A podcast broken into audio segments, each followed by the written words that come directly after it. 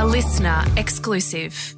From the Penguin Parade at Phillip Island to that new building development in the middle of Warragul, this is Talking Gippsland with Ed Cowlishaw. Welcome to another episode of Talking Gippsland. Today we head out to the island, Phillip Island, the home of the fairy penguins. Gorgeous beaches and some whale watching, but it's also the home of motorsport, in particular the MotoGP and the two wheel variety, the famed motorcycle. Legends have graced this circuit Mick Doohan, Wayne Gardner, and Casey Stoner, just to name a few. Today we take a walk through the museum at the Phillip Island Circuit and catch up with Talia Blackman. Hear her story, her passion for bikes, and why you and the family have got to get down there and have a look. This is Talking Gippsland. Kick back, relax, enjoy a little bit of history of the famed circuit that is Phillip Island. Talia, great to catch up with you. Um, the home of motorsport in many ways, there's no doubt about that. Bathurst might question it, but being a Victorian, no. Um, this is where it's all about. And you've got a wonderful display here at the museum. Thanks for joining us today. And let's go for a wander. First things first, is motorsport a passion of yours? Because, I mean, obviously you. You're here at the Visitor Centre, you're here on the Island Circuit as well. Where, where does your passion lie when it comes to motorsport? Uh, I would get that from my dad. He was a rally driver back in the day, and he's also a scrutineer um, with the Victorian Scrutiny Panel. Has had a lot to do with this track here and our local Auto Racing Club PIARC, and also has, has worked at the Formula Ones for about 30 years. So definitely in the blood. As with everything in motorsport, it's all family, family, family as well. Uh, speaking to a lot of people in motorsport, whether it be the bikes or the V8s or the Formula 3s or even the rally car drivers, everyone's involved at a very young age. No, that was before my time. He was into the scrutineering and things like that by the time that I came along. So, What's some of the highlights that you have every single day you come to work? I'm assuming everything's a new day. We've got events back, which is fantastic, Absolutely. I think. But when it comes to the history of this place, what, what do you get mesmerised about? just the little tidbits that we hear from people who have been here for a very long time. We have visitors come through the visitors centre that actually had things to do with building the track in 1952 all the way through to 56. Um, and then there's little anecdotes from visitors over the years, like people who've been sitting on the side of the dam when a plane crashed into it. And all little things like that. It's Yeah. just the characters that come through the door are the best bit. There are some quirky stories, no doubt. Um, when we talk about finding the relics and the history as well, is it easy to find? Is it easy to go right? This is where I want this on display, and and knowing where to put these certain artifacts as well. We kind of have our museum broken down into sections. So we've got the really early artifacts and relics and things like that. And most of these have been donated by families over the years. Um, and then we go all the way through to PIARC and MotoGP and um, superbikes and things like that. And it's all just split up. And we find the bits that would have the most interest to people are the ones that are on display. And we actually have a huge storeroom that is filled with things that we just don't have room to display. Are you looking to expand the museum then? I would love to be able to expand Yeah. the museum. Not on the cards at the moment, I don't think, but hopefully in the next few years we can do that. There's always something going on down here at Phillip Island from projects, and I know we're only a little bit away from MotoGP again here at Phillip Island. We hear about how musicians and theatre goers and the arts industry was impacted uh, by COVID. Sports industry was majorly impacted as well in that everything shut down. Yep. How did that affect you guys here at Phillip Island and the circuit itself? Because you weren't allowed to have certain numbers of people around, track activity and race meetings and things like that basically stopped completely. Uh, we had couldn't run our go karts for about six months, all up out of the two years, uh, and it just it was a struggle, um, but it's all bouncing back now, which is good. with a major event like that and the holes that were put on this, and it's such a big boon, not only for Victoria, but also the tourism sector of this wonderful island that is Phillip Island. How was the community during that time? Well, they were a little bit flat, um, but they still they rallied together and looked after each other, which was really good. Um, and when we did, when the borders all opened up again, they definitely welcomed the visitors with open arms again. With the history that we're looking at at the moment, you're covering everything. I think when we think of Phillip Island, we think of the two wheels, but the four wheels have been as profound here as ever as well. Um, how do you go about managing that balance as well when it comes to motorsport? It's it's really just who decides to come down. Um, when the track actually started in 1928, it wasn't here. It was a road circuit, and it actually started with the four wheels, um, and it was a six mile circuit. So motor racing on the island was started by cars, uh, and it wasn't until 1989 when the MotoGP first came here that it Is it, is it the bikes? Is it is it a helmet? Is it a is it a jacket? What what is the one artifact that when you're coming down to Phillip Island, you just want to sink your teeth into and just go, oh my gosh, I'm looking at it right now. It's behind glass, but that's it. Well, it would have to be our Valentino Rossi bike that we have here. It's his first World Championship bike, and it's part of our collection of Aprilias that we actually own. Um, and we also own a large collection of Cagiva bikes as well. But it's the Rossi bike that everyone comes to see. Are we able to have a look at it? Absolutely, it's just around the corner here. All right, beautiful. Uh, so Talia's taken us a walk through. We've got a beautiful history here lined up on a calendar of events. Of course, when I first got into motorsport, it was in the early 90s, late late 80s, early 90s. Gardner, Wayne Rainey, and these wonderful uh, Moto CC bikes that were just churning up the track. And now, as I walk into this gallery of magnificent vehicles and bikes, I'm starting to get a little bit of tingles here as well, which is fantastic. I mean, Well, we do have Gardner's leathers there as Oh, well. So there is that's the championship. That's, his championship wearing leathers and that. his helmet as well. So and, he- and he's got the mullet going. Is that Barnsey? it is Barnsey in that one.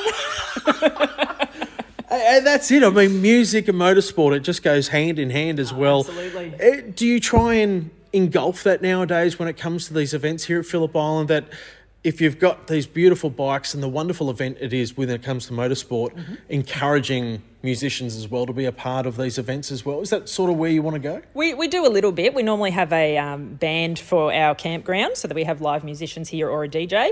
And a lot of the places on the island, so the hotels and things like that, will have live events over MotoGP weekend. So they definitely bring that in as well.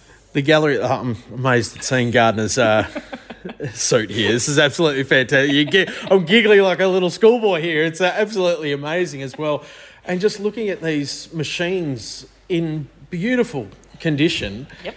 who's responsible for making these look as good as what they are? Because I'm sure, sure dust would arise on these machines every now and then. Who does this? Uh, so our facility services guys, Josh in particular, he Yeah. comes through every two weeks and he polishes all these bikes and these cars and keeps them in spectacular condition. And we also have a group that comes through and services them to get them back up into running condition. You got to make sure that you're not mixing these things up. No? Cagivas Yes. and Aprilias. Right, So they're definitely not mixed. Don't no, don't mix them up. No, 'cause- don't people mix them are very up. upset. Very And upset. This is our star piece. This is Rossi's first championship winning bike. This is his 125. It's amazing, isn't it? it? It's not a big bike. No, it's quite a small one compared to what he rides now. exactly. It's not a big bike, and he's a small man as well. he you know, is, he's not a big man as well. How did you get this bike? So this one was actually sold as part of this collection. Right. Um, and these Aprilias are all part of Rossi's team. Um, and Linfox generously um, gave us a certain amount of money to buy a collection, and that's when what we spent on this collection and the Cagivas as well.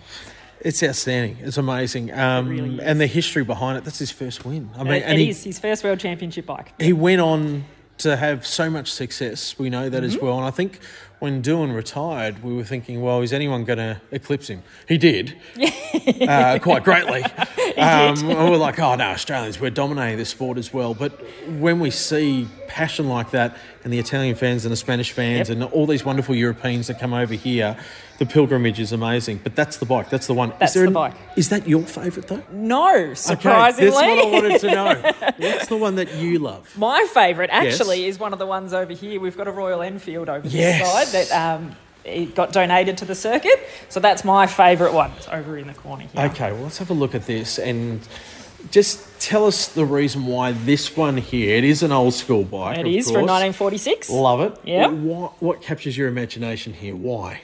Just the fact that they're still, well, the fact that it's still in running condition, but also they still build them this way now. Yeah. Um, so you can still buy a Royal Enfield of this model at this point in time. They've It's the stood the history of test of time. Yeah, there's no doubt about that, is there? And I mean, this is the thing, you know, you got obviously the Norton sitting right side by side with it, and then you see the transition as you go walking through.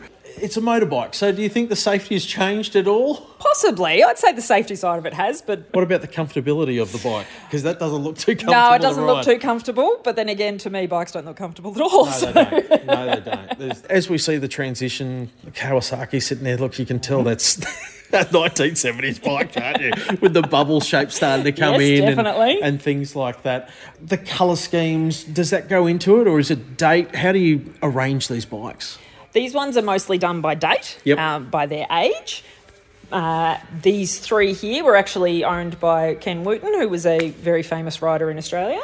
um, and his family has donated them to us over the years. But yeah, definitely arranged by age. Colours don't come into it. Are all these bikes still in working condition, or are they all right? Nope, that's it. We've done the oil change, and that's it. That's the end of them. Some of them are still in working condition, some of them aren't. Um, we have tried to keep them in the condition that they were given to us, Right. um, which is why we're working through and our collection. We are servicing them all, and we've got a group that are coming down and taking one bike every couple of weeks and switching it out and doing those up. It's a magnificent collection as well. Are they like me?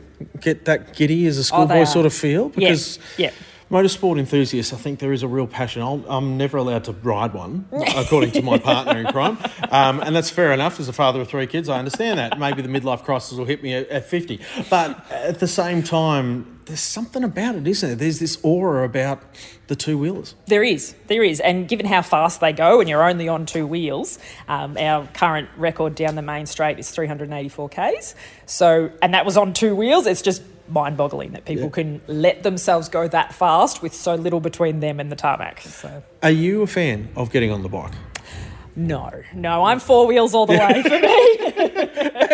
you know, for safety purposes, I think it is. And that's probably the other thing why we glorify these men and women that do get on the two wheelers, in that we know how dangerous it is. Mm. I, I know when I walked through and I was looking up at the big screen and there was a crash that had happened here on this circuit, and you go, wow, they are going quickly Yep. and it is dangerous. And all they're wearing is just a, a leather suit, a helmet, Yep. and hoping that the wind doesn't take them somewhere else. Pretty much, and a whole lot of training to learn how to fall Yeah, off. yeah, yeah, and and that's Yeah. that's true, isn't it? The the skills and the training involved with it as well. Yep. When it comes to the circuit itself, um, what sort of avenues do you provide when it comes to, say, you know, amateurs wanting to use the circuit? Are Mm-hmm. they allowed to use the circuit at all? They can. They can go through a group called Phillip Island Ride Days. Um, they're a, a group that hires a circuit from us, and they run a couple of days every month. So people can bring their own bikes, pay a certain amount of money, and they get taught how to ride them safely and properly. So there is a chance for people to get out on the track, the famed Absolutely. track.